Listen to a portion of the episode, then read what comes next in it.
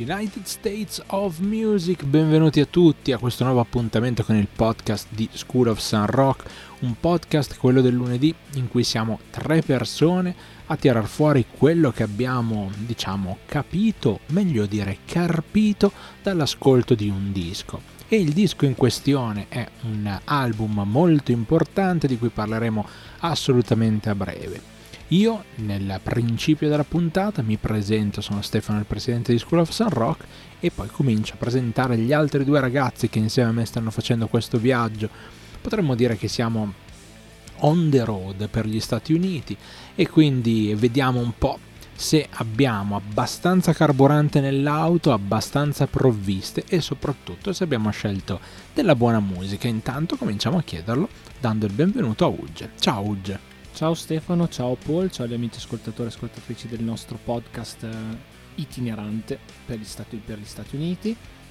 Oggi siamo in uno stato parecchio, come già detto, importante e con un artista, Mara Band, lo vedremo subito quando verrà presentato meglio dal, dal nostro collega, che è qua di fianco a me. Eh, appunto come ha detto anche questo Stefano un nome, molt, diciamo, un nome molto importante a livello musicale. Se venite dalla settimana scorsa beh diciamo che oggi diciamo che cambiamo totalmente ba- bacino d'utenza diciamo andiamo con uno dei, dei nomi probabilmente più importanti già qua lo dico della storia del rock di tutta la storia del rock. Per, per, per, diciamo, per successi per anzianità varie cose che vedremo. E non so come siamo arrivati in questo stato, ci piace immaginarci, io mi piace, mi piace immaginarmi sempre col pick up, direi, con la, con la camicia un po' a quadri, quelle cose lì.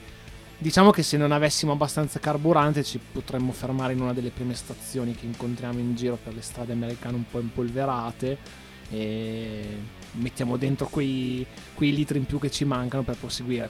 C'è un po' il problema adesso dei prezzi del carburante, diciamo che abbiamo ripreso il viaggio in un, in un ottimo periodo, ma per la musica questo è altro. Spero che sarà una puntata interessante come sempre e di fuori delle cose belle dalle discussioni, di, di, di, dei pareri che abbiamo tirato fuori da questo album.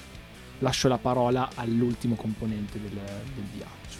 Ciao ragazzi, ovviamente sono Paul e un saluto ovviamente ai nostri amici ascoltatori e alle nostre amiche ascoltatrici. Come ci è stato anticipato, eh, ci, settimana scorsa eravamo in Rhode Island, abbiamo parlato dei poco noti eh, dello Anthem, ci siamo spostati leggermente più a nord, probabilmente an- ancora le strade impal- impolverate dovranno aspettare perché comunque siamo nel New England, non, è, non so quanto siano impolverate, mi aspetto comunque, magari in questo periodo anzi magari inizia ad esserci anche un po' la neve. E arriviamo appunto in Massachusetts, Massachusetts, Massachusetts, non so come si pronunci esattamente, però n- probabilmente non ci sarà modo di ridirlo nuovamente nel corso della puntata perché ci troviamo nella città più importante de- dello Stato, non so se sia la capitale in realtà, però la città più importante, più popolata dello Stato e in realtà di tutto, tutta l'area di New England e si tratta di Boston, che tutti quanti avranno sentito nominare almeno una volta nella vita eh, anche chi segue lo sport americano, Boston Celtics, eccetera. E come abbiamo già anticipato la settimana scorsa, la band di cui parleremo oggi sono gli Aerosmith, quindi appunto, come ha detto anche il buon Uge, una delle band più famose della storia del rock, a maggior ragione del, della storia del rock americano. E penso che sia proprio una band adatta al nostro viaggio on the road per, ehm, a livello di diciamo, spirito a stelle e strisce e soprattutto a strisce in questo caso e i miei colleghi qui già stanno ridendo. non, è, non era voluto. ammetto che non era voluto. Cioè, no, ci, ci, dissociamo. Vabbè detto questo. No vabbè. Eh, ma questo poi magari ci torneremo nel corso della puntata molto brevemente cioè, non sarà sicuramente il fulcro della discussione. Eh, appunto Aerosmith che ehm, eravamo un ovviamente trattandosi di una band con eh, una carriera così lunga e anche prolifica, c'era materiale cui, in cui andare a pescare. Ammetto che io un album per intero degli Aerosmith non l'avevo mai sentito, quindi mi sono anche un po' fidato agli altri due qui presenti che magari avevano già qualche idea chiara. Una delle opzioni che io paventavo poteva essere Toys and Ethic, che notoriamente è considerato uno dei loro album più importanti sempre stracitato anche nelle classifiche, ma in realtà parleremo del loro undicesimo album in studio, datato 1993, Get a Grip, che adesso scop- scopriremo eh, cosa contiene, quali pezzi famosi e meno sono presenti e soprattutto cosa ne pensiamo e se ve lo consiglieremo questo alla fine. Allora, ci sono molte cose da dire su Get a Grip. eh, faccio subito una battuta, poi divento serio. Questo qui è l'Alicia Silverstone album. Perché ci sono almeno quattro video con lei come protagonista, tratti da, da- da questo. da Stavo questo per dire una disco. cosa poco politically correct, ma Assolutamente. quanto era bella lì. Cioè, è, Eh no, certo. è- è certo. una bellissima donna, però Bellissima. nel fiore della sua giovinezza bisogna dire le cose, cioè in, in quei video degli Aerosmith dove tra l'altro è assieme a Liv Tyler, ok? E anche insieme a Liv Tyler in una canzone. ok, ma Alicia Silverstone veramente io che non ho vissuto l'epoca, ma ho visto dopo i video di questo, per questo album è del 93. Io, io poi siamo dell'88, sinceramente non, non- non- mi ricordo, però li ho visti dopo questi video. Però devo dire che Alicia Silverstone immagino che facesse battere il cuore di molti, molti adolescenti. Io de- avevo dell'epoca. 12 anni, immaginati cosa, cosa poteva Invece suscitare. credo che Liv Tyler fosse abbastanza agli esordi. Cioè, Sì. nel senso, fosse stata messa dentro, perché ovviamente lei è la figlia di Steven Tyler. Sì, sì, sì. sì, modella, poi una cosa del sì. Ma genere. lei è dentro un video soltanto, che è quello di um, Crazy. Crazy. E tra l'altro c'è dentro Sawyer di, di Veramente? Lost. Sì, sì, sì, sì, sì. In- Quando siamo verso il fondo, che arrivano a...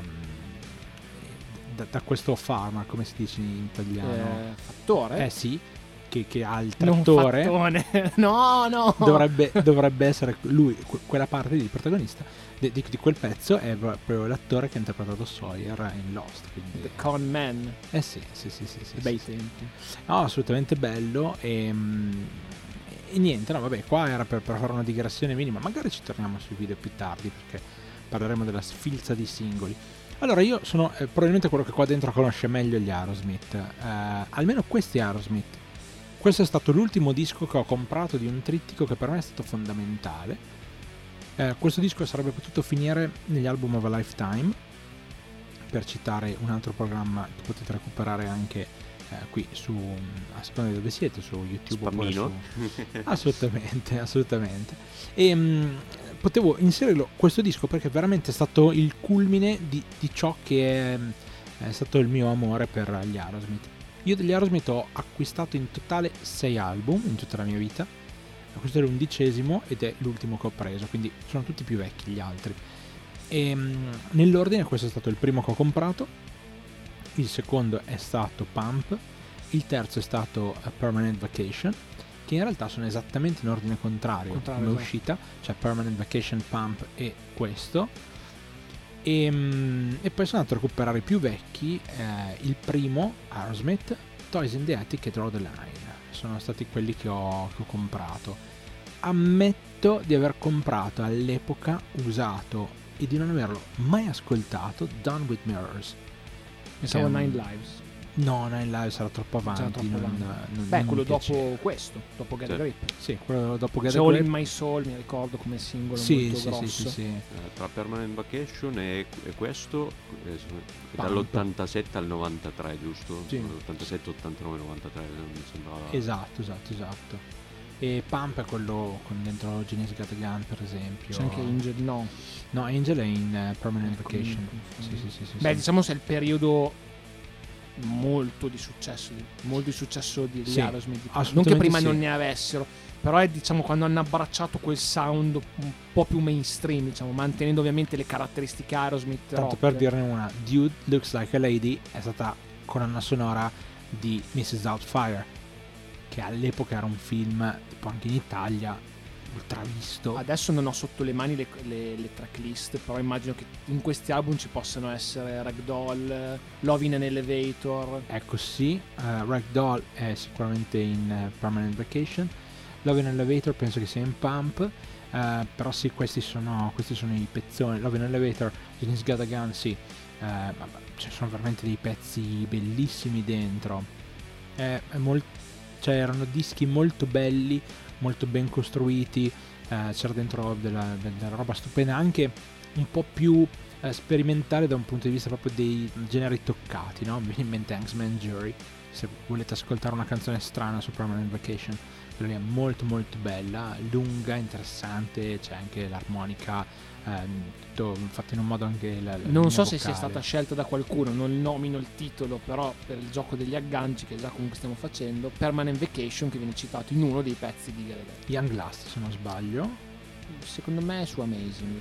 ah, forse in Amazing, forse in Amazing nella parte fi- centro finale. sì, sì. Credo che anche per magari noi che non conosciamo, cioè, penso che sia una discografia abbastanza da, non dico da intenditore, però devi metterti molto dietro a sentire tutti gli album degli Asmi per dire li conosco bene. no? Ci sono tanti dischi, hanno attraversato tante epoche, tante cose. Beh, il primo disco è dei primi anni 70. 1973 Mi fa se sempre impazzire la cosa che Dre Monk ritengo una delle canzoni più belle della storia, dove c'è una performance eh, sia vocale che di arrangiamento stupendo. Una È delle sul canzoni loro debut. è sul loro debut che penso sia 73-74, no? Sì.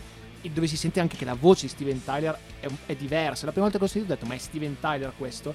Cioè, poi capisci che lui, ma senti che ovviamente sì. Tu hai detto, ma questa signora è Steven Tyler, perché aveva, era talmente graffiante sembrava una donna. Can- canzone credo fondamentale, una delle loro signature song, Sì. che però è nel, sul primo album e qua siamo già vent'anni dopo praticamente con Get a Grip. Eh, Vent'anni abbiamo dopo. detto all'inizio appunto eh, Aerosmith carriera decennale appunto questo è l'undicesimo album leggevo su banalmente su Wikipedia c'è scritto che eh, con Permanent Vacation mh, considerato un po' con questo trittico che arriva a Manghera Grip un po' il periodo del loro, loro rinascita non so se anche eh, stilistica ma sicuramente commerciale perché comunque stiamo parlando di una band. Tanto qui piccola digressione sul discorso della nascita band eh, si è formata nel 1970 a Boston. In realtà sulla pagina Wikipedia in italiano c'è scritto che si sono formati a Sanapee nel New Hampshire. Da questo era venuto fuori il dubbio se potessero ricadere in un altro stato però poi effettivamente sulla pagina wiki in, in inglese è scritto formatisi a Boston e poi anche nell'immaginario collettivo sono sempre associati alla città di Boston e quindi abbiamo detto beh consideriamoli a Boston. Non scegliamo i Boston come band ne parliamo degli Aerosmith secondo me ci stava come, come scelta eh, sicuramente e poi appunto da pensa- cioè, da considerare appunto che Aerosmith dal 73 che sformano dischi qui siamo appunto 20 anni precisi dopo rispetto al, al loro esordio Vent'anni dopo e una pancia centrale devastante. Cioè loro si sono veramente spaccati, veramente spaccati. Penso che mm, tra il 1975 il 1987 mi pare con l'uscita di Permanent Vacation si possono considerare degli anni praticamente bui. Sono uscite delle cose anche interessanti, ma prima citavo l'album Draw the Line 1976, se non dico una cosa sbagliata e non c'è praticamente nulla da ricordare. Non è brutto, ma non è bello. Cioè è difficile da spiegare, dovreste mm, dovreste sentire l'energia che c'era nei primi tre album. Toy Synthetic poi è diventato famoso anche un po' ehm, grazie ai Run DMC che hanno ripreso Walk This Way. Walk This Way e l'hanno resa famosa di nuovo. È una canzone estremamente bella già di suo, però ehm, Una delle prime un po' nel collaborazioni crossover tra, Sì, tra, tra rock e hip hop. Sì, però considera che l'hanno rifatta, se non sbaglio, nell'85-86.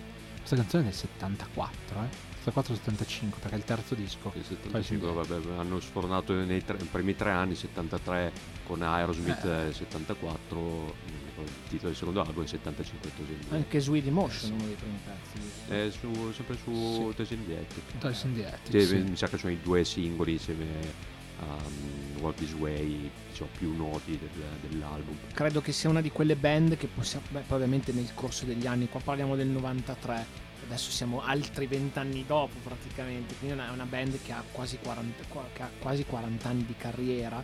eh, si sono evoluti ancora, ancora di più nel mainstream eh, e così via. Però è una di quelle band che associ veramente all'hard rock anche per modi, anche eccessi, ci scherzavamo su prima, insomma, nell'immaginario collettivo e con quello che portano, che però hanno sicuramente influenzato un sacco di band a venire. Cioè, i Guns N' Roses non esisterebbero senza gli Aerosmith. penso sia proprio il nome che un po' chiunque anche diciamo non proprio addentro al mondo dell'hard rock, pensando a Guns N' Roses, li associo un po' come gli eredi dei- degli Aerosmith, anche se poi di fatto gli Aerosmith sono sopravvissuti anche ai Guns N' Roses. Beh, sono di un'altra pasta, di un altro momento storico e soprattutto eh, sono caduti insieme e si sono rialzati più o meno insieme. Mentre invece i Guns, quando sono, Sono caduti, spaccati. si sono proprio sgretolati e questo ha causato problemi giganti. Ehm, Che poi hanno avuto il picco incredibile e poi sono caduti con un tonfo incredibile allo stesso modo. Sì, c'è anche da dire una cosa, cioè io mh, sarebbe una parentesi troppo grande da aprire adesso, però al volo io sono anche convinto che i Guns abbiano dato il massimo, il meglio nel primo album Anche secondo me. e quindi il resto è caduta libera anche se poi ci sono dei pezzi che vengono super conosciuti dopo, no? Mi viene in mente a November Rain e mi viene in mente a tutta quella parte Civil War. sì, esatto, tutta quella parte di carriera che comunque inevitabilmente sembra molto grande, però loro il meglio l'hanno dato nel primo disco.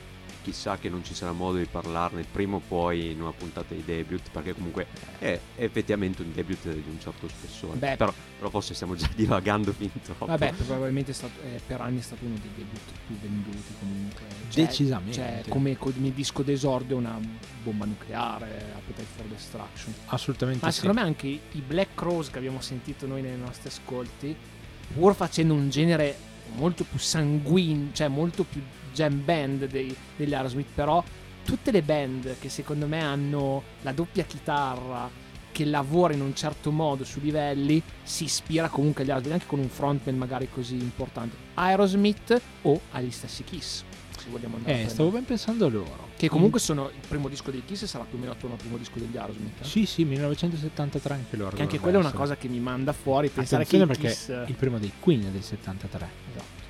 Cioè, stiamo parlando di un anno che probabilmente ha sfornato alcune delle perle più, più importanti, se non altro ha seminato tanto a livello musicale, perché poi ci sono uscite tante band che hanno, eh, diciamo, trovato spazio nei cuori, nella testa di tanti altri che sono venuti dopo, sia fruitori che poi fautori di musica. Quindi sarebbe da analizzare il 1973 in qualche modo, in qualche forma, chi lo sa.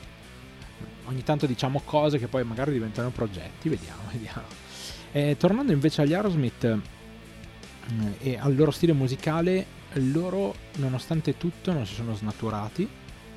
Mm, c'è stata tutta una parte di rinascita dei Queen dal 1983 in poi che ha fortemente portato l'utilizzo di strumenti tecnologici a supporto delle canzoni, quindi è diventato più complesso ehm, da, da gestire da un punto di vista sonoro, live e quant'altro. Gli Aerosmith sono tra quelle band invece che nonostante abbiano avuto una caduta e poi una risalita, avrebbero potuto ripartire da qualsiasi punto, da qualsiasi posto, non hanno proprio optato per utilizzare la tecnologia come baluardo, non almeno nei tre dischi della rinascita. E in questo disco, soprattutto Get a Grip, c'è, ed è molto interessante, il video di Amazing che parla di una realtà virtuale, quindi tentativo anche no, di eh, avvicinare in qualche modo, almeno concettualmente, il futuro e la tecnologia, però in realtà questo disco non ha nulla di tecnologico, nulla di particolarmente eh, elettronico al suo interno. E questa è una grande fortuna perché comunque tutti i pezzi che abbiamo sentito, indipendentemente da quello che abbiamo scelto, tutti i pezzi che abbiamo sentito sono molto suonati e dico anche molto ben suonati. Mi piace molto la struttura dell'album in generale, credo che non cada mai nel, nel banale perché hai sempre dei picchi incredibili, anche i singoli sono stati ben distribuiti perché comunque sono tanti e potevano essere tutti raggruppati in un punto, invece li hanno distribuiti. E ci sono delle canzoni veramente interessanti, veramente molto interessanti. Sì, giusto a so. titolo informativo per chi ci ascolta, eh, abbiamo guardato giusto poco prima di iniziare a registrare che di 14 tracce del- del- dell'album ben 7 sono diventate poi singoli. Anzi, Tra l'altro, sostanzialmente portando avanti il successo dell'album per un intero anno, perché il primo è del marzo del 93 e l'ultimo è del marzo del 94. ma tu hai sotto mano anche la lista delle, delle canzoni uscite come singolo, perché potrebbe Come essere no? interessante. Vabbè, Tra l'altro questa cosa di promuovere l'album su più anni che prima si faceva adesso ahimè non si fa perché si campa più con i singoli e poi viene raggruppato tutto, li ha portati a vincere due Grammy in due edizioni diverse, Eh. 93 e 94. Con due singoli dello stesso album, di questo stesso album. stesso album. E appunto il primo è Living on the Edge, che è il primo singolo che, come dicevo, Uge ha vinto il Grammy nel 93, marzo del 93. Hit the Rich, Fever, Crying, Amazing, Shut Up and Dance e per concludere nel marzo del 94 Crazy, che ha vinto poi il Grammy del 94 come miglior performance. Rock. Duo, Rock or Duo. Eh, molto interessante, molto interessante. Io non vedo l'ora di parlare delle canzoni, quindi vi chiedo, ci spostiamo a parlare delle nostre scelte così poi eh, ci addentriamo non è nel problema, resto. Quindi chi comincia di voi due? Sono cominciare volta- io. Vai, vai. Uge, senza vai, problemi. Uge. Beh, la canzone che ho scelto è dentro i sette singoli, tranquillamente. Trovo che con le io non ho mai anch'io credo Quindi mai- non è l'intro. non è l'intro. Ok. Non ho mai ascoltato album interi degli Aerosmith, ho sempre ascoltato pezzi sparsi, mi sono fatto un po' un'idea ascoltando qualcosa in generale e molte canzoni che ho citato arrivano o da questo album o da Permanent Vacation e Pump, a parte canzoni un po' più vecchie o un po' più nuove anche. Quindi ho un po' un'idea generica, generale del, del suono degli Aerosmith, però è sempre un bel ascoltare, diciamo ero abbastanza indeciso, la canzone l'ho messa poco prima di registrare, ero abbastanza indeciso con, eh, un, altro, con un altro pezzo che poi non ho scelto, che è poi una canzone che mi ha messo nell'orecchio, come pulce nell'orecchio Stefano stesso. Io non conoscevo al tempo, conoscevo altri due singoloni di questo album, e uno dei due l'ho scelto, mentre questo terzo singolone non lo conoscevo. Quindi la tengo lì un attimo, non ve la dico. Spero che sia stata anche scelta. Sarei molto contento che sia stata scelta. Perché poi ho, delle- ho qualche parola in più su questa canzone qua. Però alla fine sono andato abbastanza di, di, di cuore. Di cuore sulla scelta perché è una canzone che avevo imparato a suonare. E avevo anche imparato l'assolo. E mi piace molto. Ed è crazy. E che credo sia la versione della ballata anni 50-60 fatta dagli Aerosmith con la voce di Steven Tyler e poi che parta la, parte la, parta l'assolone di, di... c'è qualche problema? Penso proprio di sì, ma adesso ci vado a guardare. L'avevi scelta tu? Perché No, no, no, no. Ok, ok. No, no, no, non avevo scelto Ah, ok, no, Però mi è venuta in mente una roba. No, no, vai, vai tranquillo. Vai Diciamo che è ovviamente una di quelle canzoni che si associa di più agli Aerosmith un po' più facili, diciamo. C'è una canzone dove ovviamente non viene fuori la loro vena di rock o di riffing in un certo modo, però credo che sia proprio un po' la somma del loro modo di fare ballate e l'assolo di Joe Perry che non ho mai, non ho mai ritenuto uno dei, dei più grandi della musica suonare. Credo che sia molto bluesy, abbia un, appro- un approccio molto eh, di pancia a- alle canzoni e vada bene soprattutto per il sound degli Aerosmith.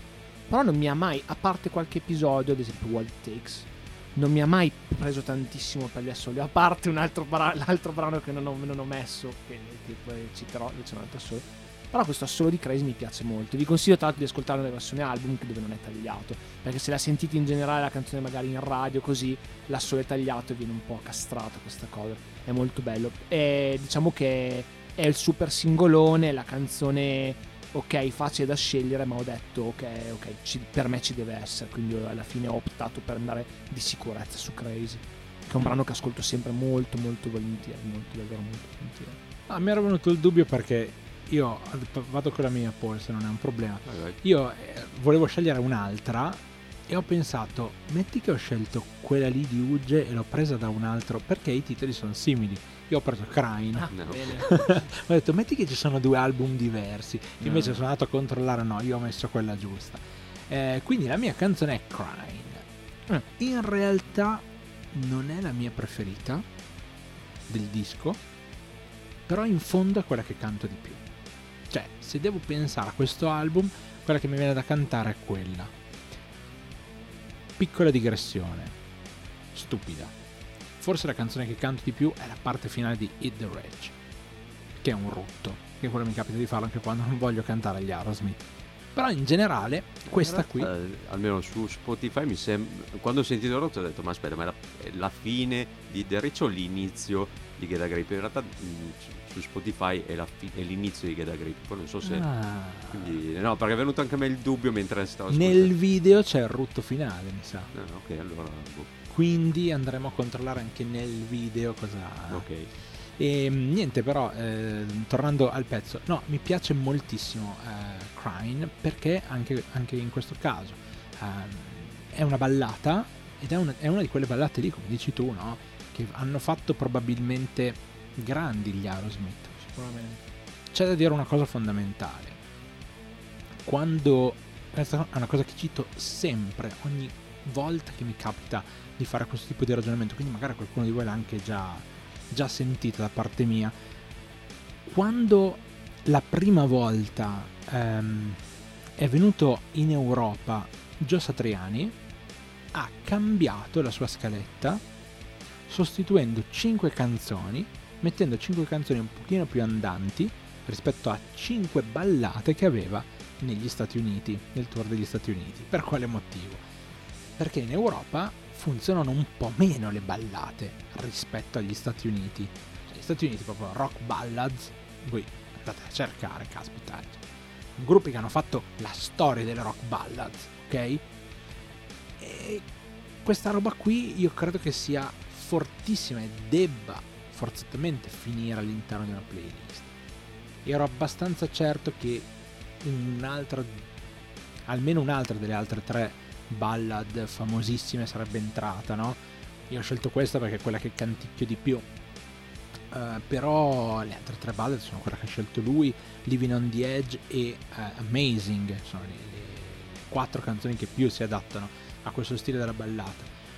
Per sicurezza però hanno voluto mettere una eh, che, che deve essere quella delle quattro che effettivamente canto di più, quelle quattro che effettivamente canto di più. Quindi questa qui è stata la mia scelta, però potevo scegliere una delle altre, non era un problema. Questo disco mi piace veramente tanto, eh, lo collego anche a un pezzo della mia vita, un periodo della mia vita importante. Mi ricordo che quando era uscito Big Ones, che è un, un best of che è uscito poco dopo questo album, ehm, era uscito la versione video Big Ones, in video cassetta, cioè mamma mia, guardate quanto sono vecchio, sono boomer che mi esce da- dai pori della pelle. E questa videocassetta qua aveva dentro tutti i video in ordine di, di- di anno di uscita, quindi mi, mi sono proprio goduto anche questo- questa roba qua. E quindi sono legatissimo, queste ballate sono legatissimo, comunque facevano parte tutte anche di, di quella VHS lì. E quindi adesso tocca a Paul. Quindi i miei leftover. Quante canzoni sono? 14, giusto? 14, I miei leftovers sono eh, le altre 13 canzoni. compresa l'intro.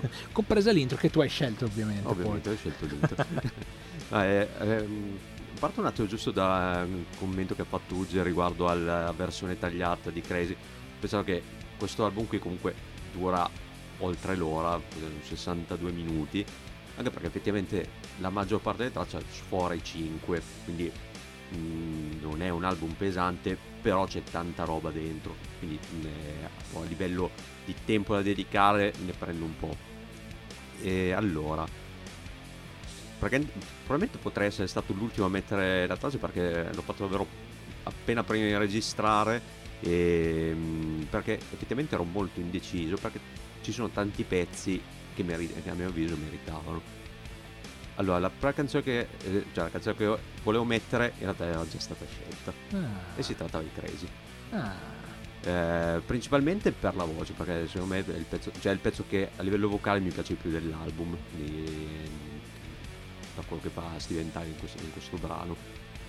Poi anche per tutto il resto è da solo molto carino anche se preferisco, probabilmente l'album quello che preferisco è quello di Amazing che è anche un altro pezzo che poteva andare ben- essere benissimo scelto già, già citato. Alla fine comunque mh, pe- sono stato contento della scelta che ho fatto in considerazione di quelle che avete fatto voi perché alla fine non ho scelto una delle altre ballate perché anche tipo Living on the Edge poteva benissimo essere scelta. L'unica cosa è che è un pochettino lunga nella parte finale cioè molto tirate beh, ci sta però mm, leggermente un po' too much. Alla fine ho scelto Hit the perché è quella che alla fine dei conti mi sono ritrovato di più in testa proprio il ritornello poi c'è questo bel ritmo iniziale pensandoci penso che appunto su Spotify il rotto che ho citato prima sia eh, al, all'inizio della canzone successiva, però ovviamente considerando anche il titolo ci può stare che il The Rich ruttino finale per, per digerire. E appunto quindi The Rich per proprio mh, ti dà quella carica per ok c'è l'intro però poi parte subito questa e ti mette proprio nel mood adatto per ascoltare tutto il resto dell'album il, il pezzo un po' più brioso. Per quanto le ballate sia probabilmente quello che ha venduto effettivamente, effettivamente, l'album ci sono i pezzi più famosi che anch'io conoscevo pur non avendo mai sentito l'album degli Aerosmith però eh, o sentendosi i brani sparsi o andando ad ascoltare i Greatest Hits quelli lì bene o male le conoscevo abbondantemente quindi eh, alla fine un po' per eh, scegliere qualcosa di leggermente diverso dalle ballate per scegliere una canzone che non conoscevo così tanto bene. Probabilmente l'avevo già sentita perché su qualche Greatest Hits su qualche altra parte sicuramente sarà finita. Eh, però non ce l'avevo così in mente e, e, alla fine è quella che mi è rimasta più in testa eh, il ritornello che mi girava anche stamattina mentre facevo una camminata e quindi sono contento che alla fine siamo andati a mettere anche un brano no, non ballatona e un po', un po più spinta, spinta. Cioè non è, non è, che stiamo parlando ovviamente del metal però eh, a mio avviso ci, ci, stava per coprire un po' il range dell'album assolutamente sì assolutamente. tra l'altro è un pezzo che io amo molto i The Rich proprio per il riff il riffing è stupendo anche durante la, la, la strofa mi, mi piace proprio come hanno strutturato il brano molto figo, molto figo. Il ritornello effettivamente è catchy, però il riff iniziale è la cosa più... Cioè, prende effettivamente appena parte dice... Oh, tamburi anche. Anche i tamburi. Diciamo che fa, tom, eh, a livello tom, esatto, è abbastanza caratteristico il riff. È uno dei pezzi con il riff più vincente dell'album, praticamente, probabilmente. Beh, Amazing è il pezzo che comunque dovrete capire, avrei voluto mettere anch'io. È il pezzo che non conoscevo, anche quello non so se nel video, quello con la realtà virtuale che diceva Stefano, sia completo, la sua versione è molto lungo in realtà. Penso di sì perché c'è tutta la parte in cui scappano in moto. Mm. Quindi... È, mol- è, molto bello quella solo lì. È molto eh. bello, sembra non finire mai, si arrampica. È molto allora. bella anche come la performance di Steven Tyler. Allora, parliamone. Perché qua Qua timore. Digra- no, qua... Digressione Joe Perry. No, qua è un casino. Qua è un casino. Allora, di tutti e tre gli album che vi ho eh, citato prima, ci sono almeno due o tre canzoni che sono spettacolari, in ognuno. Ma l'ultima canzone è sempre stata per ognuno dei tre album uno dei pezzi che secondo me valeva di più dell'album. Amazing, io l'ho sempre considerata l'ultima canzone dell'album, anche perché c'è un'altra traccia. Boogeyman. Però all'epoca Boogeyman non c'era su CD o era forse una hidden track una ghost track. Però non credo ci fosse in realtà. Credo proprio che chiudesse con Amazing. Io ho questo ricordo del CD, CD che aveva comprato mio fratello. Io ehm, passavo ancora tra CD e cassette e quindi ascoltavo un po' uno un po' l'altro, non volendo spendere i soldi per quel disco che comunque c'era mio fratello, ma per potermelo sentire comunque in giro mi hanno fatto, um, mi hanno fatto prestare l'album da lui e me l'ero registrato su cassette poi me lo ascoltavo mentre andavo in giro con lui mamma mia. Mamma mia. I'm fucking old ehm, niente quindi Amazing è sempre stato un pezzo incredibile. E poi per un dodicenne come me aveva anche un video molto molto spinto se vogliamo. Uh, e mi aveva subito, mi aveva subito rubato l'attenzione. E secondo me c'è dentro veramente la parte vocale forse più bella in assoluto. La preferisco quella di, di Crazy. Crazy è più caratteristica però, è più normale e nella sua normalità, cioè nello stile degli Aerosmith è veramente bello, cioè un pezzo della Madonna. Penso che da vecchio mi ricorderò ancora di Crazy e di, di questi pezzi qua. Un'altra canzone che secondo me è sempre citata troppo poco è Living on the Edge. Living on the Edge, Living on the Edge ha rappresentato a un certo punto la, la frase che ho utilizzato maggiormente per la mia crescita da adolescente. a differenza di molti magari giovanissimi che adesso ascoltano le nostre parole, ehm, si trovano in classe persone di qualsiasi etnia, di qualsiasi colore, di qualsiasi estrazione politica, sociale, c'è molta diversità ed è molto bello il fatto che ci sia tanta diversità oggi perché si può veramente crescere in modo diverso, più eh, approfondito. Ai miei tempi noi eravamo tutti sostanzialmente bianchi, eh, famiglie tra virgolette normali. Io non ho vissuto una vita eh, scolastica con persone che fossero t- tanto diverse come ero io. E quindi non sapevo esattamente come avrei trattato l'argomento, ma mm, non sono mai stato razzista, eh, non ho mai avuto un istinto razzista, ma questa canzone all'epoca, 12 anni, voglio ricordarvelo, ehm, aveva trovato quella frase che mi aveva colpito quando dice If you can judge a wise man by the color of his skin, Mister, you're a better man than I. Ed è stato molto importante perché ha un po' sintetizzato un pensiero che in modo molto confuso avevo in testa, cioè del fatto che se tu giudichi una persona per il colore della sua pelle, vabbè, probabilmente sei migliore di me perché non ce la faccio. Non è quello il modo per... E quindi da bambino di 12 anni è stato anche molto formativo.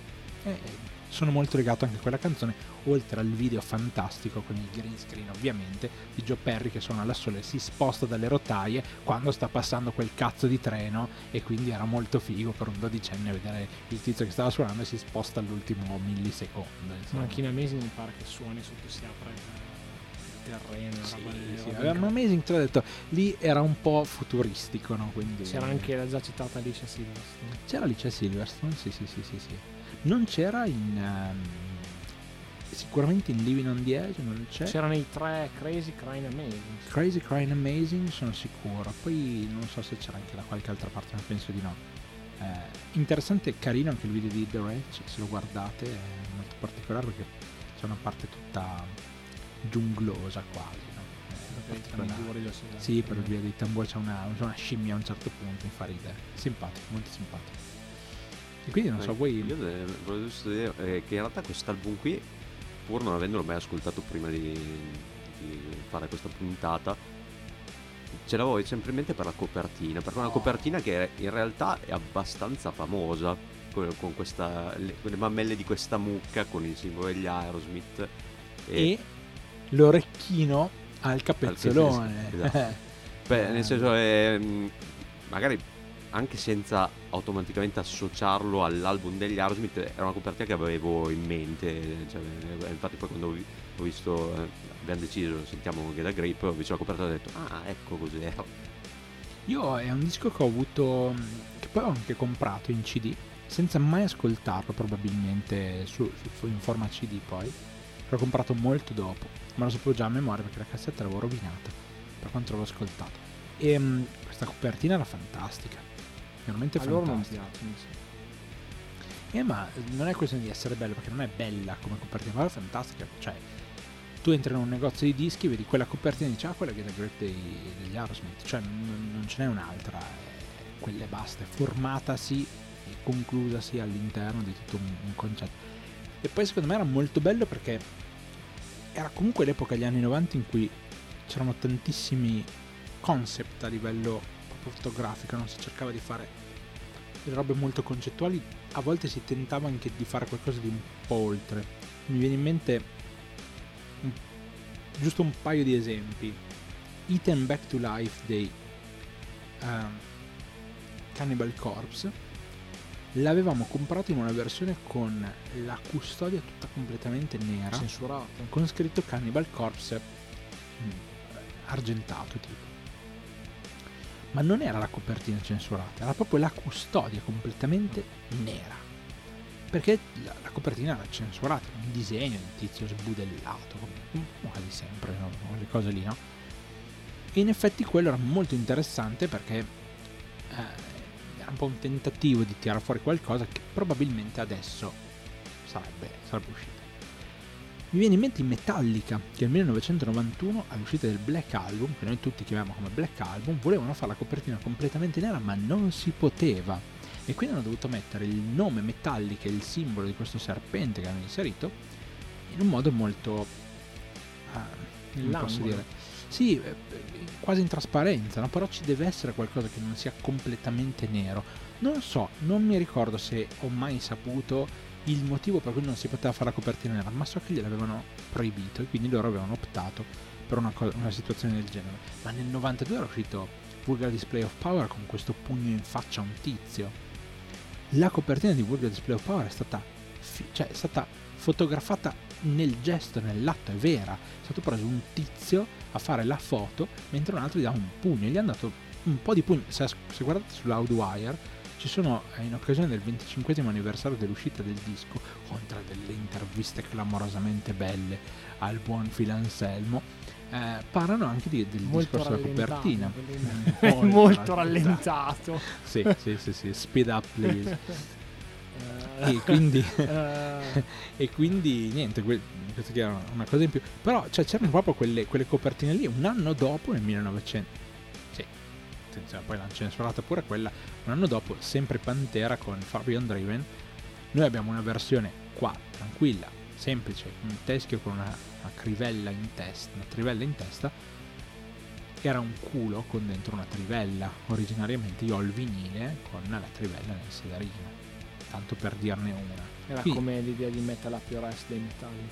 Eh sì, sì. Poi anche Kill Em All non è che fosse una cosa proprio simpatica. Diciamo. assolutamente. No, ma c'è, c'è stata C'è molta pieno, roba in quel pieno. periodo che, che provava a uscire. E questi, con una foto banalissima di una mucca, sono riusciti in realtà a spiccare tantissimo. Tra l'altro questo è l'ultimo disco che per, per loro è uscito per Geffen. L'ultimo E uscito poi per sono Geffen tornati in Colombia. e mi sa che non erano già più prodotti da Terry Date. Qua c'è Brendan O'Brien. Eh? E dentro ci sono un po' di nomi di collaborazione, c'è tipo Lenny Kravitz che fa tipo le backing vocals, Donelli dell'Eagles che fa le backing vocals, Desmond Child dietro. No, era Desmond Child a produrli, scusami, Desmond Child. Se guardate gli altri due dischi prima era Desmond Child che Eh. produceva. Bon Jovi, insomma, siamo sempre in quell'ambito lì, no? Ti vai comunque a mettere in mano determinate persone per- per- per- anche per la ricerca di un, di un determinato suono. Assolutamente sì, e secondo me anche a livello di suoni è molto equilibrato, molto bello, si sente tutto molto bene. L'altro c'è un pezzo che, infatti io dicevo, non è Joe Steven Tyler, c'è un pezzo che è Joe Walk Perry on che Down canta. che canta eh, Joe Perry, c'è anche c'è un qualche pezzo dove Brad Whitford, che era, quasi penso che ci sia la formazione comunque storica degli Aerosmith, la- Sì. il quintetto storico degli Aerosmith, Brad Whitford che è sempre stato l'altro chitarrista che fa anche lui qualche, qualche assolo, se no normalmente comunque gli, al- gli altri sono di, di Joe Perry. Però la formazione è quella, è quella storica. Io ammetto che da non gran conosciuto degli Aerosmith i due nomi che conosco sono quelli di Steven Tyler e Joe Perry. Gli altri per me eh, ho letto i nomi ma sono per me degli sconosciuti sostanzialmente del batterista, l'altro chitarrista e il bassista. Beh, diciamo che con due personaggi di peso del genere, eh, insomma, si parla sempre della rock band e del frontman, no? Però È obiettivamente un, è un qua... po', è un po' anche, eh, per tornare al nome fatto prima, quello dei Guns N' Roses, che le due figure di spicco sono appunto ehm, Slash e Slash. Axel Rose. Ma perché per me c'è una linea... Allora, è un discorso che avrei voluto fare in debut, ma eh, lo, lo accenno. C'è una linea che è essenziale per me. Ci sono i Led Zeppelin con chitarrista e cantante che spiccano su tutti gli altri, ok? Se tu prendi le persone e dici, eh, chiedi come si chiama il bassista dei Led Zeppelin, nessuno lo sa, ok? Lascia stare che magari tu lo sai, no? Però tu Oh, pensi in sì. generale, giustamente non è, non è tu. Se tu prendi gli Aerosmith, chitarrista e cantante, con la stessa chitarra, la Gibson Les Paul tra l'altro, ok? Se tu prendi i Guns N' Roses, chitarrista e cantante con la stessa chitarra, la Les Paul. Io ce la vedo un sacco questa roba qua. E tutto si interrompe poi con quella cagata che sono i Greta Van Fleet, che servono a niente. Ah, tra l'altro in questo diciamo che si accoda a quello che ho appena detto io, anche a, anche a Funko, perché Funko Pop ci sono solamente di Joe Perry e Steven Tyler degli Aerosmith. Sì.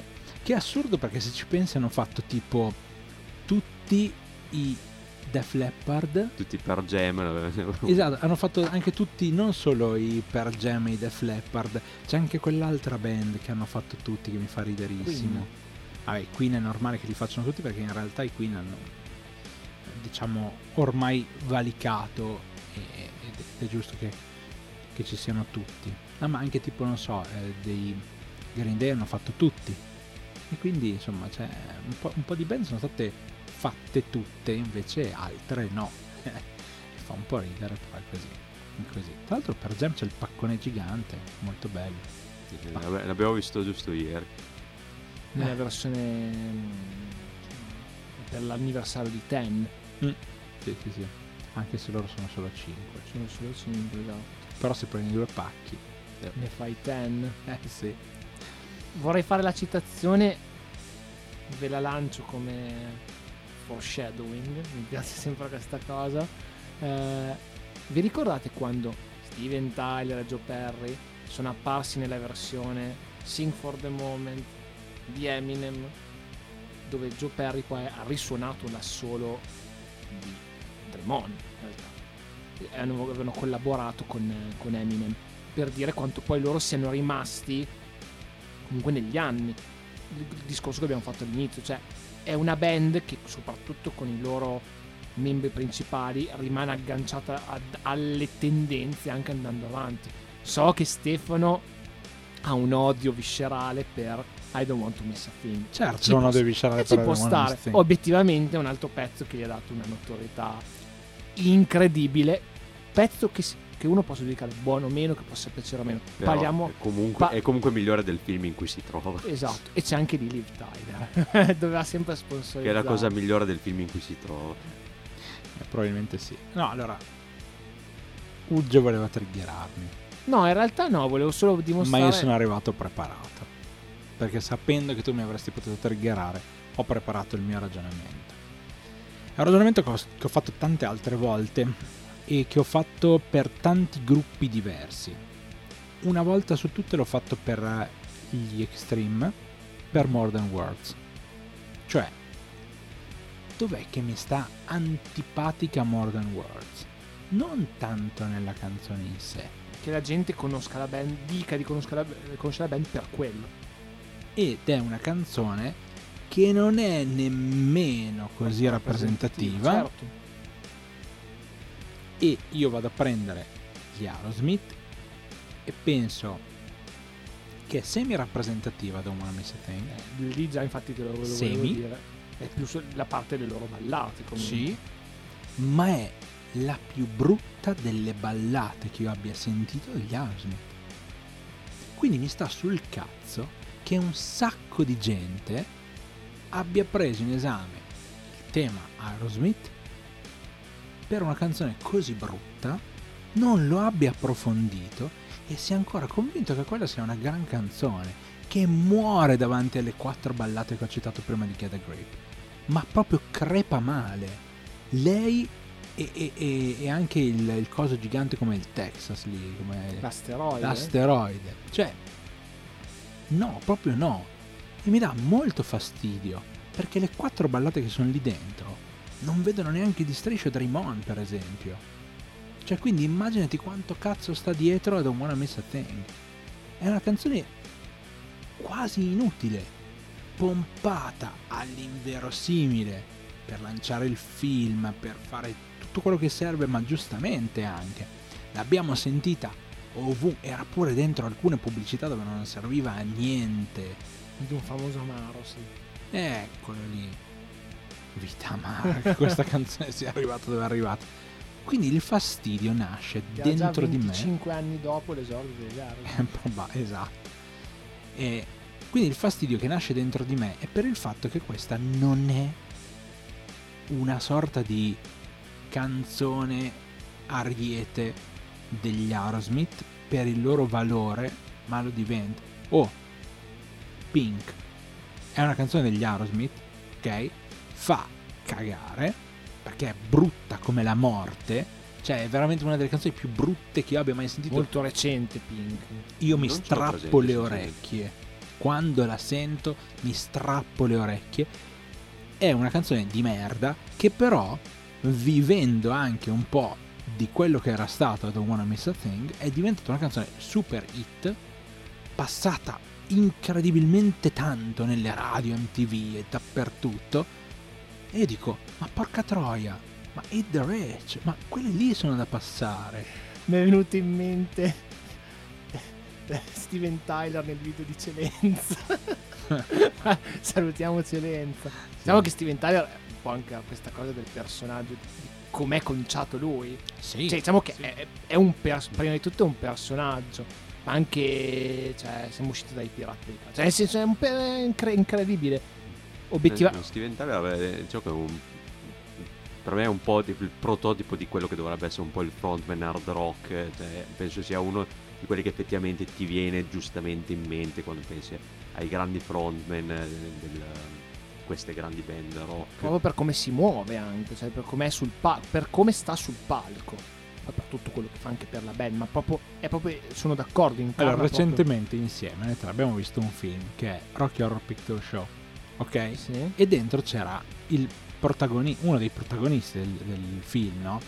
Ehm, il quale si chiama Tim qualcosa. Tim Carrey. Tim Che Carrey. È il dottor Frankenfurter. Esatto. Quando voi lo vedete, la prima cosa che vi rimane in mente di lui e vi rimarrà per sempre in mente La è la sua bocca. Sì, la bocca. Steven Tyler. La bocca. Uguale. È clamorosa la bocca di Steven Tyler. Esatto. E io, onesto, se voi mi chiedete, ma tu cosa daresti a un miscredente come prova dell'esistenza di Dio? Farei vedere lui, Steven Tyler e sua figlia. Cioè lì è un demiurgo che ha messo mano alla genetica per creare qualcosa di incredibilmente bello da qualcosa di incredibilmente brutto. Ma Eh, Arwen eh, è molto bella lei, sì, in tutti i suoi... e anche quella, quella roba lì di vent'anni fa. vent'anni. Beh, era, ancora- era giovanissima. Oggi è ancora Eh, bellissima. ma quando ha esordito comunque era giovanissima. Sì, sì, sì, sì, eh. Sta di fatto, tornando poi a bomba de- de- della questione, lui, ca- caspita, è un frontman vero per tutto. Cioè, la bocca è magnetica, come si muove è magnetico. Il discorso che aveva attaccato dei fronzoli al microfono, Mhm. che già a vedere il suo microfono, come Freddie Mercury che staccava metà dell'asta del microfono, super rappresentativo di Freddie Mercury. Quando tu pensi, quando tu vedi uno che sgancia il pezzo del microfono, dici quello sta copiando Freddie Mercury. Se tu vedi uno con le frange attaccate al microfono, tu dici quello sta copiando Steven Tyler.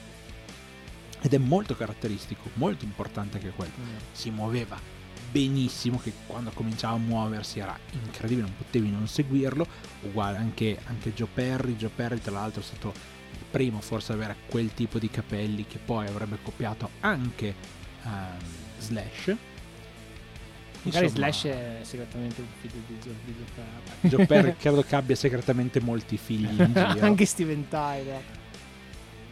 quasi quanti Ace Fre- eh, no Ace Frehley quasi quanti. Gene Simmons. no il ehm, Ma l'altro eh non mi sta venendo il sempre dei nome Kiss? sì sì sì sì sì sì, sì. Paul Stanley. Paul Stanley, Paul Ah. Stanley, sì, sì, sì. Considerato un super sex symbol. star. eh, Sì, sì, sì. Brutto tra l'altro, però con la maschera, cioè con il cerone sembrava molto più, più attraente. Veramente brutto. L'altro io p- prima di registrare ho pensato sicuramente si parlerà di molte cose poco dell'album, Beh, in realtà perché giustamente con gli Aerosmith è una band così famosa che poi è naturale andare a spaziare un po' a differenza magari della scorsa puntata The Low Anthem dove c'era poco da andare in giro, ci siamo concentrati più sull'album, ma comunque ci divertiamo, spero che anche chi ci ascolta si diverta. Eh, Non so, vogliamo giusto chiudere un attimo il discorso sul, eh, sulla qualità della... Allora, mi pare evidente che a tutti e tre è piaciuto. E non so se... Allora, personalmente...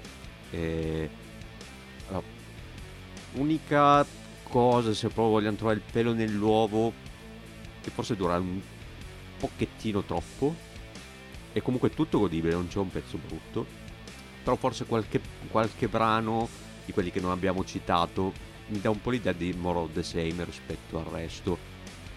A mio avviso sono abbastanza ben scaglionati, nel senso non, non hai tipo la serie di brani tutti uguali uno dietro l'altro, si alternano abbastanza bene. Però magari ehm, verso la fine, tra le, i vari singoloni, magari c'è il pezzo dove dici, ah ok, questo qui però è un po', mi ricorda un po' troppo il resto e sui 60 passi minuti un po' ti pesa. Diciamo che non è, non è che dico bisogna toglierli perché comunque, ripeto, funziona tutto bene, eccetera. Però magari proprio se vogliamo trovare il difetto, eccetera, potrebbe essere questo per quanto mi riguarda.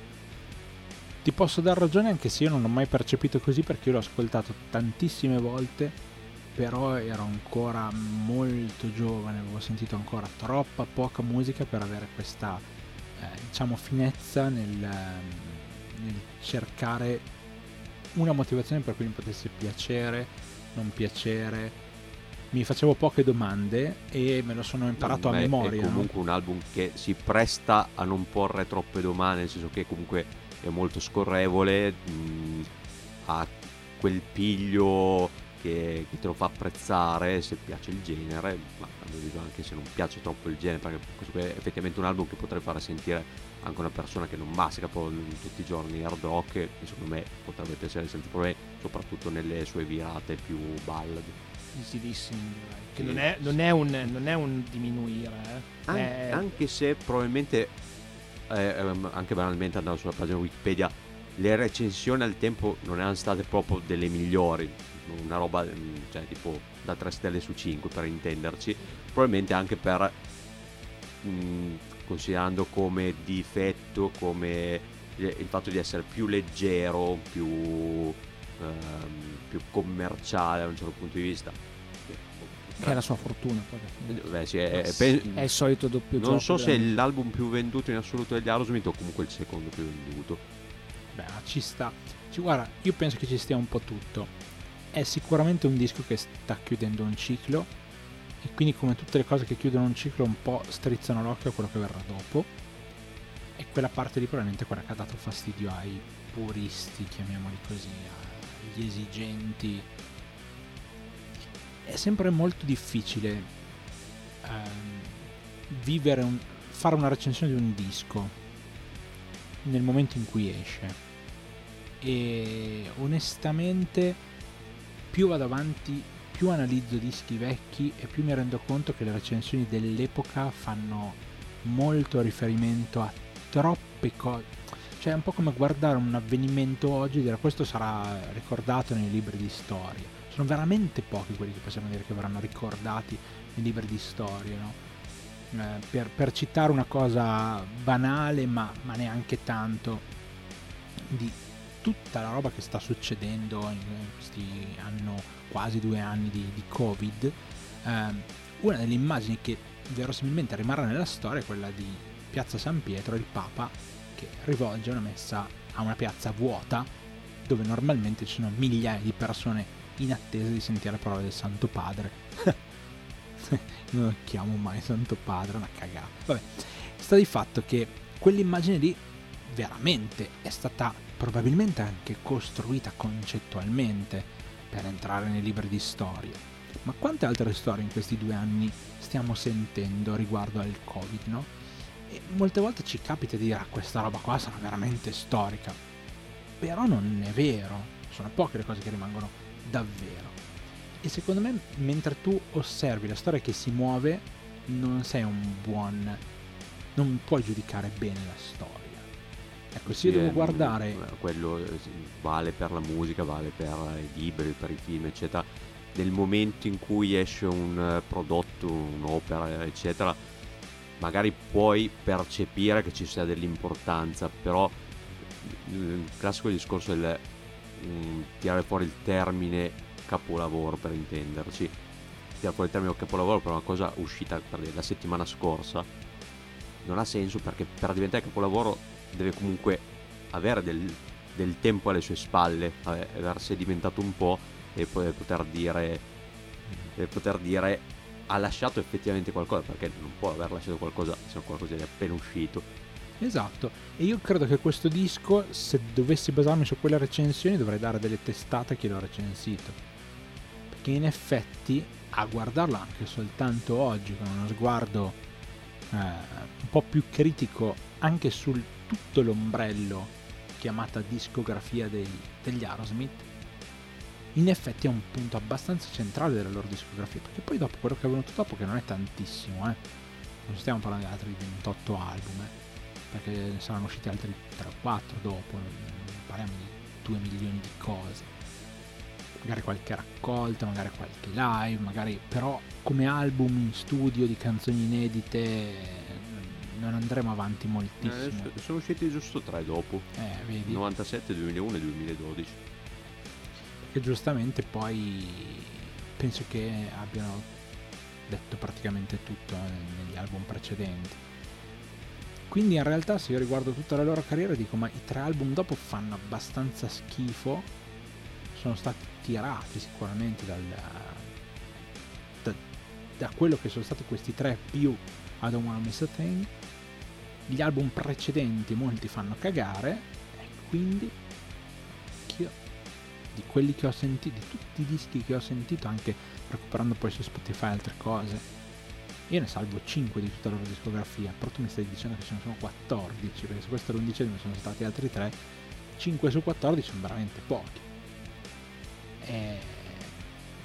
Cioè, sal- sulla carriera dei Queen salvo ben più della metà, ben più della metà, anzi, a livello di album proprio, eh. forse quello che mi è piaciuto di meno, loro considerano album um, Flash Gordon, io no, e, um, to, quello dopo Flash Gordon, quello che c'è Under Pressure, um, che adesso mi sta venendo in mente il nome, Jets. Hot Space. Hot Space. No, Hot Space, Space. ok.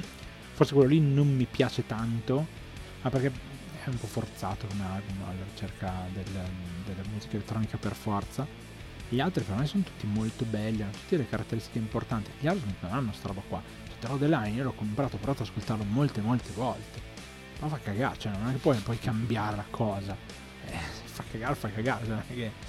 Eh... Parlavamo anche dei discorsi di capolavoro, come diceva Paul, cioè che fa 30 anni, tanti dischi fanno 30 anni quest'anno eh, ho visto un servizio oggi, Nevermind, ma lo diciamo, lo diciamo comunque a posteriori. Eh, cioè, Potevi capirlo da subito, che avrebbe lasciato un segno, sì. ecco, ma non potevi sapere quanto. Non, sapevi, non, non potevi sapere così tanto, così tanto come ha fatto.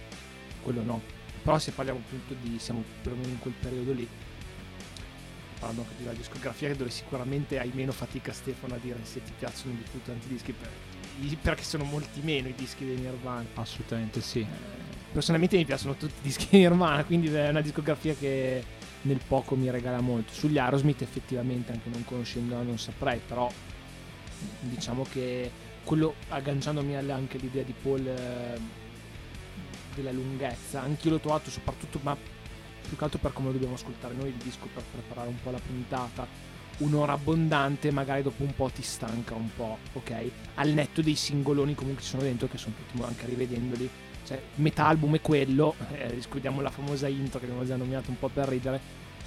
Già, già metà disco ha dentro dei, dei singoloni. Tra l'altro, eh, apro, apro, e chiudo subito una parentesi. Tanto, a mio avviso, ottima scelta dei singoli, perché comunque, ok, tutti gli album, del, del, sì, tutte le canzoni dell'album meritano, sono godibili, sono belle, a vari livelli però effettivamente hanno scelto eh, adesso forse mi sfugge una dei, dei set quale fosse però ottima scelta per vendere l'album anche quello non è una cosa così semplice andare a, trovare il pezzo che effettivamente poi ti spinge la vendita dell'album. Prego torna ti rido la parola. No sostanzi- sostanzialmente è un po' quello il mio discorso sul disco e ho sicuramente fatto meno fatica ad apprezzare i pezzi che già conoscevo. Diciamo che l'unica cosa che mi blocca magari dirne lo risento tutto appunto un po' la lunghezza mm. però eh, obiettivamente qualche traccia che rispetto ai singoli mi è piaciuto un po' di meno mi rimane meno in testa però quando diciamo spingono sull'acceleratore e fanno le cose per cui sono molto capaci sia divisi nella parte più rock nella parte ballata sono abbast- molto iconici in quello che fanno credo, credo che siano una di quelle band che appunto anche questo diceva Paul prima anche per qualcuno che non li conosce affatto, siano facili da sentire e poi ti ricordi facilmente, cioè sai che se parte il pezzo quelli sono gli Aerosmith. quello bisogna dargliene atto, cioè per quello che se rimangono tutt'oggi quasi appunto 40 anni di distanza, una band fondamentale perché hanno un loro, un loro marchio di fabbrica, cioè sono molto molto riconoscibili come band.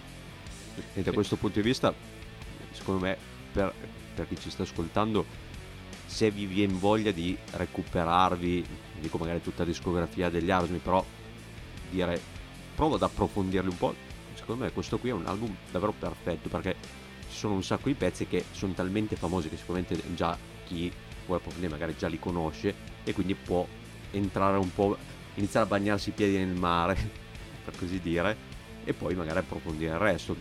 A me personalmente magari di recuperarmi qualcuno degli album più vecchi di questo, mm, dopo aver sentito questo, mi viene anche un po' voglia. Diciamo che invoglia anche un po' la scoperta del, di un po' di mondo Aerosmith. A me viene voglia di vedere i video di questo album. E ta- che tanto io eh, probabilmente li ho visti al tempo ma non me li ricordo e dovrei, dovrei Non era Batgirl, dice Silverstone. eh, Sì. Purtroppo per lei sì. Purtroppo sì. Eh, purtroppo anche sem- per noi. Sempre Alice Silverstone era, quindi. Sì, certo. Ah, eh, eh, vi- ok, si poteva aprire miliardi di, di, di ramazioni parla- miliardi di derivazioni su, su, su quest'album qua. Ma visto che hai citato i Nirvana, che sostanzialmente quest'album esce in pieno periodo grunge nel 93, Mm. più o meno. sì. Però effettivamente, a mio avviso, per la proposta che ha quest'album, per la proposta degli Aerosmith, probabilmente in America è una cosa che funziona sempre, cioè un- una proposta di questo tipo per discorso ballad eccetera. Però effettivamente è un album che va un po' in controtendenza che quel- con quella che era diventata la musica di successo di quel periodo da un certo punto di vista, o no? Vero, però ehm, c'era, c'era il Cioè, traino. perché ti dà comunque, ok, per quanto ci sia ancora affondi abbondantemente le radici nel, nel blues rock, si sente per tutto il disco, eh, ha ancora delle reminiscenze un po' di quel hard rock anni 80, però eh, funziona ancora in quel periodo lì, cioè nel senso è una roba che effettivamente ha venduto, funziona tutt'oggi. Ah, intanto non è troppo legata al suo essere hard rock, come si diceva prima è più easy listening, quindi ha fatto un po' da ponte e secondo me hanno aiutato moltissimo tutti quei video, tutti quei video, nel periodo migliore per, per la storia dei video. Pensiamo soltanto che in quegli anni lì usciva eh, uscivano un paio di album dei Soundgarden che avrebbero visto almeno 3-4 singoli con altrettanti video in tv. Perché al tempo era fondamentale avere il video. Eh, qua hanno speso però per i video. Ehm, ma hanno speso, lo dico banalmente, ba- proprio banalmente. Prendi Alicia Silverstone e la ingaggi per tre video. Sono tre video disgiunti tra loro, completamente disgiunti tra loro, ma dai un senso di continuità. E, sempre banalmente, io sono Alicia Silverstone, vengo, faccio il primo video. Il video ha successo. Io mi prendo oltre al compenso pattuito un po' di royalties. Vengo a fare il secondo e ti dico guarda, mi dai un pochino di più. Così poi le royalties. Però intanto mi prendo qualcosina di più. Al terzo video, non penso che abbia detto sì dai ragazzi, due pacchetti di patatine. Cioè, avrà voluto anche dei soldi, cioè. Però investi perché comunque le persone che guardano quel- quei video trovano un senso di continuità. Che è importante. E non solo quello, poi anche un po' tutto il resto del- di, come hanno operato. Venivano anche da altre canzoni di grandissimo successo. Abbiamo parlato di Genius Got a Gun, abbiamo parlato di ehm, Love in Elevator. eh, tutti i pezzi che hanno fatto tanto eh, in radio, in tv anche. Quindi credo ci fosse un po'. fossero anche un po' una sorta di porto sicuro a livello discografico. Quindi hanno continuato a puntarci. I due dischi precedenti avevano già fatto tanto, tanto, tanto. Quindi questo secondo me è stato abbastanza trascinato anche dagli altri. Eh, eh, probabilmente questa è la motivazione per cui hanno vinto di più. Il fatto di averlo fatto buono per tutti, ma il fatto anche di aver avuto alle spalle un paio di successi davvero importanti livello proprio di disco. Eh, E poi secondo me sono stati un buon trade union anche per i figli di quelli che ascoltavano gli Aerosmith quando gli Aerosmith avevano Dream On. E, cioè, può darsi che fosse anche il momento della seconda generazione di fan. Poi c'è stata anche una terza Beh, generazione vent'anni eh. dopo potrebbe essere tranquillamente un'altra generazione. Era C'è una terza lì. generazione di fan, non ho paura a dirlo, perché in realtà noi, io e Ugi abbiamo suonato per tantissimo tempo con un ragazzo giovane, più giovane di noi, il quale è andato a vederli dal vivo, Ah, molto emozionato dal vedere gli Aerosmith dal vivo. Quel ragazzo non era ancora vivo quando è uscito the Grey, non era ancora nato quando è uscito the Grey. Quindi rendiamoci conto di quanto a livello generazionale è successo dalla prima loro uscita con Mama Kin e Dream On fino ad arrivare ad oggi. Concerto tra l'altro dove c'erano Aerosmith Headliner, eh, Alter Breeze e Extreme. ed Extreme. Sì, sì, sì. È un concertone sicuramente. Io non sarei mai andato a vedere gli Aerosmith adesso. Ehm, Come vedere i Guns adesso.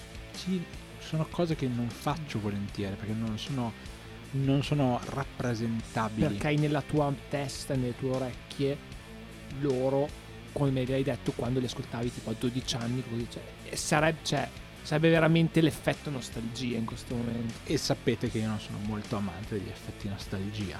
Forse l'unica cosa che mi concedo a livello nostalgico è la collezione, no? Però per il resto no. Niente, direi che abbiamo fatto tardi anche oggi, abbiamo, abbiamo sforato abbondantemente, quindi è per colpa vostra che avete straparlato durante questa- questo podcast, io non ho detto quasi niente. E... Ma la domanda che tutti si chiedono prima dei saluti, dove andiamo la prossima settimana? Allora, la prossima settimana facciamo pausa. Ed è vero, perché io non ci sono per la prossima sessione di registrazione. Quindi, dopo la pausa, dove andiamo, Paul? Allora, il prossimo stato in cui andiamo è il Maine e vi diciamo subito anche il- la band di cui parleremo, eh, poi scoprirete durante la puntata qual è l'album. Si tratta dei Rustic Overtones, Ah, che ammettiamolo, cioè non so, almeno io personalmente non l'avevo mai sentito nominare prima, dai, dai, non vedo l'ora io. Rustic Cioè, Overtones. probabilmente speriamo che eh, almeno sia una, una puntata a stile The Hunter che comunque aveva- era stato un album tutto sommato gradevole ci aveva dato Ce lo stiamo augurando a tutti. quel- Perché perché po- sempre. cioè, potrebbe andare meglio potremmo scoprire un album molto bello però ci sono altre probabilità che invece sia un brutto album Perché cioè, sono alte le no nel, se- probabilità. nel senso no mi ok metti- no mi mi sono, metti esposto, mi sono esposto in maniera Mi preoccupante metti effettivamente. ansia così. Ne- Nel senso, ci sono comunque anche probabilità che l'album potrebbe non essere così gradevole come speriamo. Ho pensato, ho pensato che tu fossi andato a cercare una sorta di sneak peek No, del... Ok, ok.